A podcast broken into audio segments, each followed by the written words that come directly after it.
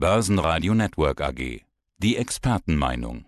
Der Börsenpodcast. Mein Name ist Thorsten Polleit, ich bin der Chefvolkswirt der Degussa. Und auch Autor des Degussa Marktreports. Ich bin Andi Groß. Herr Polleit, Notkredite, Entdollarisierung und der Goldpreis. Das ist die Überschrift über dem aktuellen Marktreport. Die USA haben offensichtlich gelernt aus der Lehman-Geschichte. Silicon Valley Bank und äh, die Signature Bank bekommen Notkredite jetzt von der US-Notenbank Fed. Ist es das starke Zeichen, was die Anleger brauchen, um wieder Vertrauen zu fassen in die Banken? Ja, eine Vertrauenskrise hat natürlich unterschiedliche Facetten, Herr Groß. Sie haben richtigerweise die Liquiditätsproblematik angesprochen, was sich dort zugetragen hat in der Silicon Valley Bank, aber auch in der Signature Bank. Das war eine Liquiditätskrise. Die Banken sahen sich verstärkten Abzug der Kundeneinlagen gegenüber und begannen dann ihre im Wert geminderten Aktivposten zu verkaufen.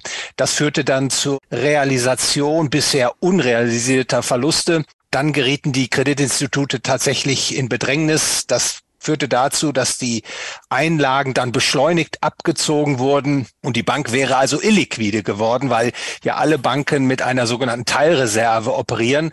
Aber die amerikanische Zentralbank hat dann mit Notkrediten ausgeholfen, die Liquidität wiederhergestellt, nicht nur der Silicon Valley Bank, sondern letztlich hat das auch dazu geführt, die Lage zu beruhigen, weil natürlich Investoren zu Recht auch Sorgen hatten, dass es anderen Banken genauso gehen könnte wie der Silicon Valley Bank.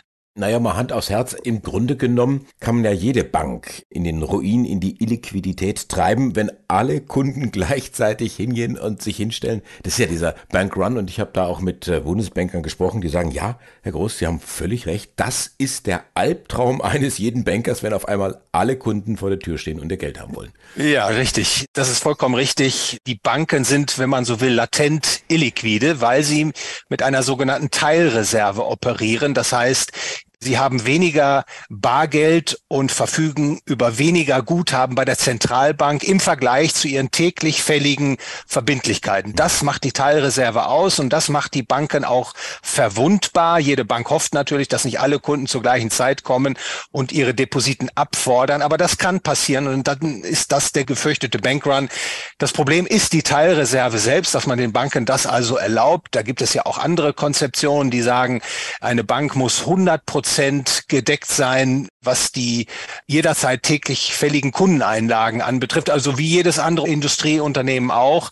Und das ist auch ein Knackpunkt nach wie vor, der immer wieder dazu führen wird, dass es zu Krisen kommt, wie einer Liquiditätskrise, über die wir jetzt gerade gesprochen haben. Aber das kann dann natürlich noch weitere Kreise ziehen. Wenn das Vertrauen sinkt, dann kann aus einer Liquiditätskrise im Bankensektor eine handfeste Kreditkrise entstehen, die dann auch die Märkte für Hypothekarkredite, für Unternehmenskredite, für Staatskredite erreicht. Und dann hat man natürlich eine extrem problematische Situation. Und da denke man nur mal an 2008, 2009, wie sich gewissermaßen aus einer Bankenkrise eine weitreichende, weltweit dann aufgetretene Kreditkrise entwickelt hat. Was macht eigentlich so ein Notkreditszenario dann mit dem Goldpreis? Ja, da habe ich auch mal auf die Datensätze geschaut der letzten Jahre und man erkennt, diese Notkreditvergabephasen sind natürlich stets kurz gewesen. Also wenn man mal auf 2008, 2020 blickt, dann sieht man in 2008, 2009 war der Liquiditätsschub dann so bis etwa 450 Milliarden aus diesen Notkreditfazilitäten, die die amerikanische Zentralbank hat. Jetzt kürzlich im März ist ein Anstieg auf knapp 350 Milliarden erfolgt. Und das sind schon Ausschläge, die zeigen, nach solchen Liquiditäts- oder Kreditspritzen gab es dann immer einen merklichen Anstieg des Goldpreises. Also ich vermute auch, dass das diesmal so sein wird, weil ich, Herr Groß, befürchte, diese Bankenkrise ist noch nicht vorbei. Das Bankensystem in Amerika wird wahrscheinlich noch viel, viel mehr Zentralbankgeld benötigen, als was man bisher verabreicht hat. Und ich fürchte auch, dass die Erschütterungen aus dem amerikanischen Bankenmarkt letztlich auch weiter in Europa zu spüren sein werden und dass die Europäische Zentralbank entsprechend die Liquidität auch hier erhöhen wird im Bankensektor.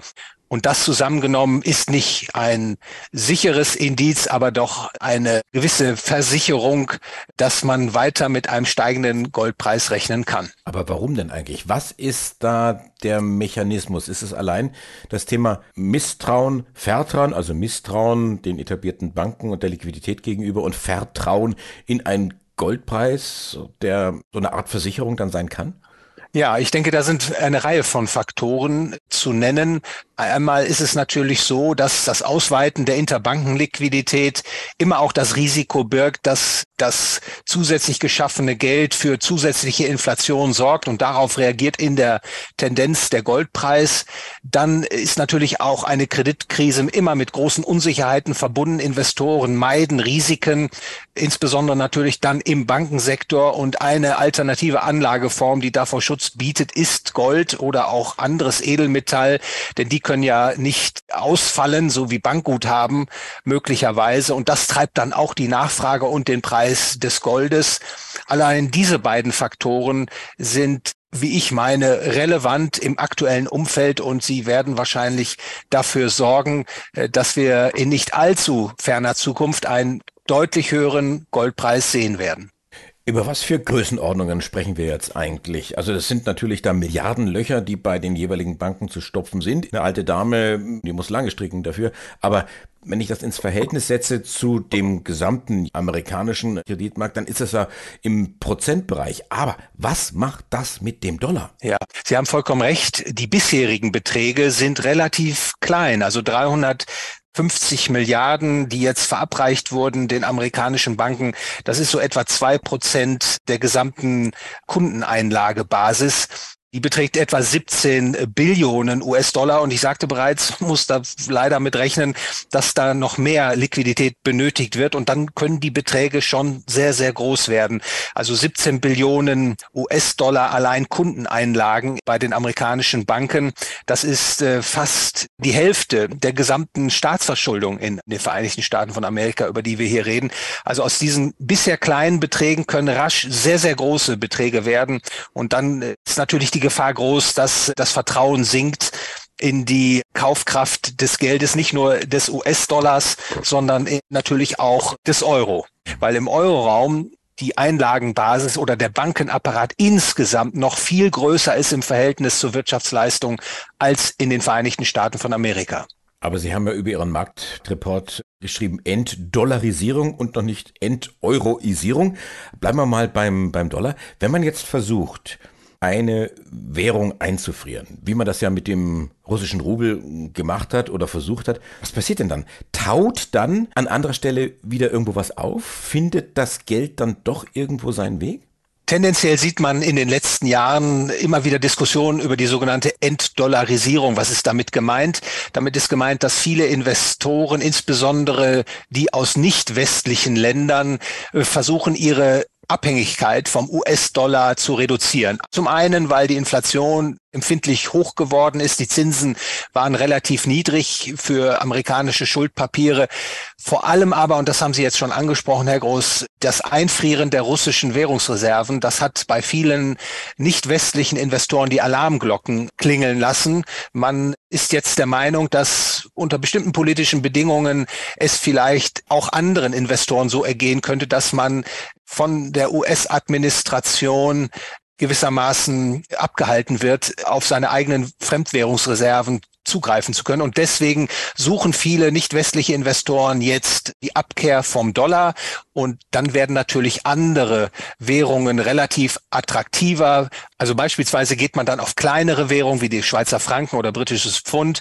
Und ich glaube, insbesondere diese Umorientierung wird auch die Attraktivität des Goldes und die Nachfrage nach Gold für Währungsreservezwecke erhöhen. Und das dürfte auch nochmal dazu beitragen, die Auftriebskräfte beim Goldpreis Preis zu unterstützen in den kommenden Jahren.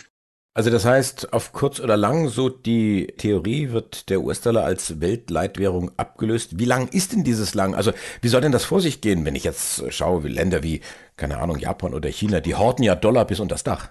Ja, richtig, Herr Groß. Sprechen Sie einen wichtigen Aspekt an. Mit meinen Worten wollte ich nicht ausdrücken, dass der Reservewährungsstatus des US-Dollar von einem auf den anderen Tag verschwindet. Ich spreche hier eher über einen graduellen Prozess, weil ich auch glaube, dass viele nicht westliche Investoren, wie beispielsweise China, äh, kein Interesse haben, dass es chaotische Verhältnisse gibt dass der US-Dollar also kurzfristig vom Thron gestoßen wird und es entsprechende Verwerfungen gibt mit Verlusten dann auf die Wertpapierposition. Es ist eher, wie ich meine, ein gradueller Prozess, den man jetzt in Gang setzt und der beginnt eben bei der Neuorientierung der Währungsreserven und so schnell wird der Dollar sicherlich nicht verschwinden, aber seine relative Bedeutung, das denke ich schon in den Jahren, die jetzt vor uns liegen, die wird tendenziell weiter rückläufig sein. Und auch hier nochmal abschließend die Frage nach der Rolle des Goldes beziehungsweise des Goldpreises. Sie wissen, und darüber haben wir jetzt ja auch schon ausgetauscht, der Goldpreis hängt von vielen Faktoren ab. Es ist häufig nicht nur ein Faktor, der herausragende Bedeutung hat. In der Tendenz üblicherweise ist die Geldmengenentwicklung in den Volkswirtschaften, also nicht nur in Amerika, sondern weltweit, relevant für die Richtung des Goldpreises. Und hier sieht man eben weiterhin die monetäre Expansion der Zentralbanken derzeit pausierend, aber ich befürchte, dass man wieder umschwenken wird. Also in diesem Jahr, dass wir auch noch Zinssenkungen sehen in den Vereinigten Staaten von Amerika und dass die Rückkehr zur monetären Expansion dann nochmal den Goldpreis antreiben wird.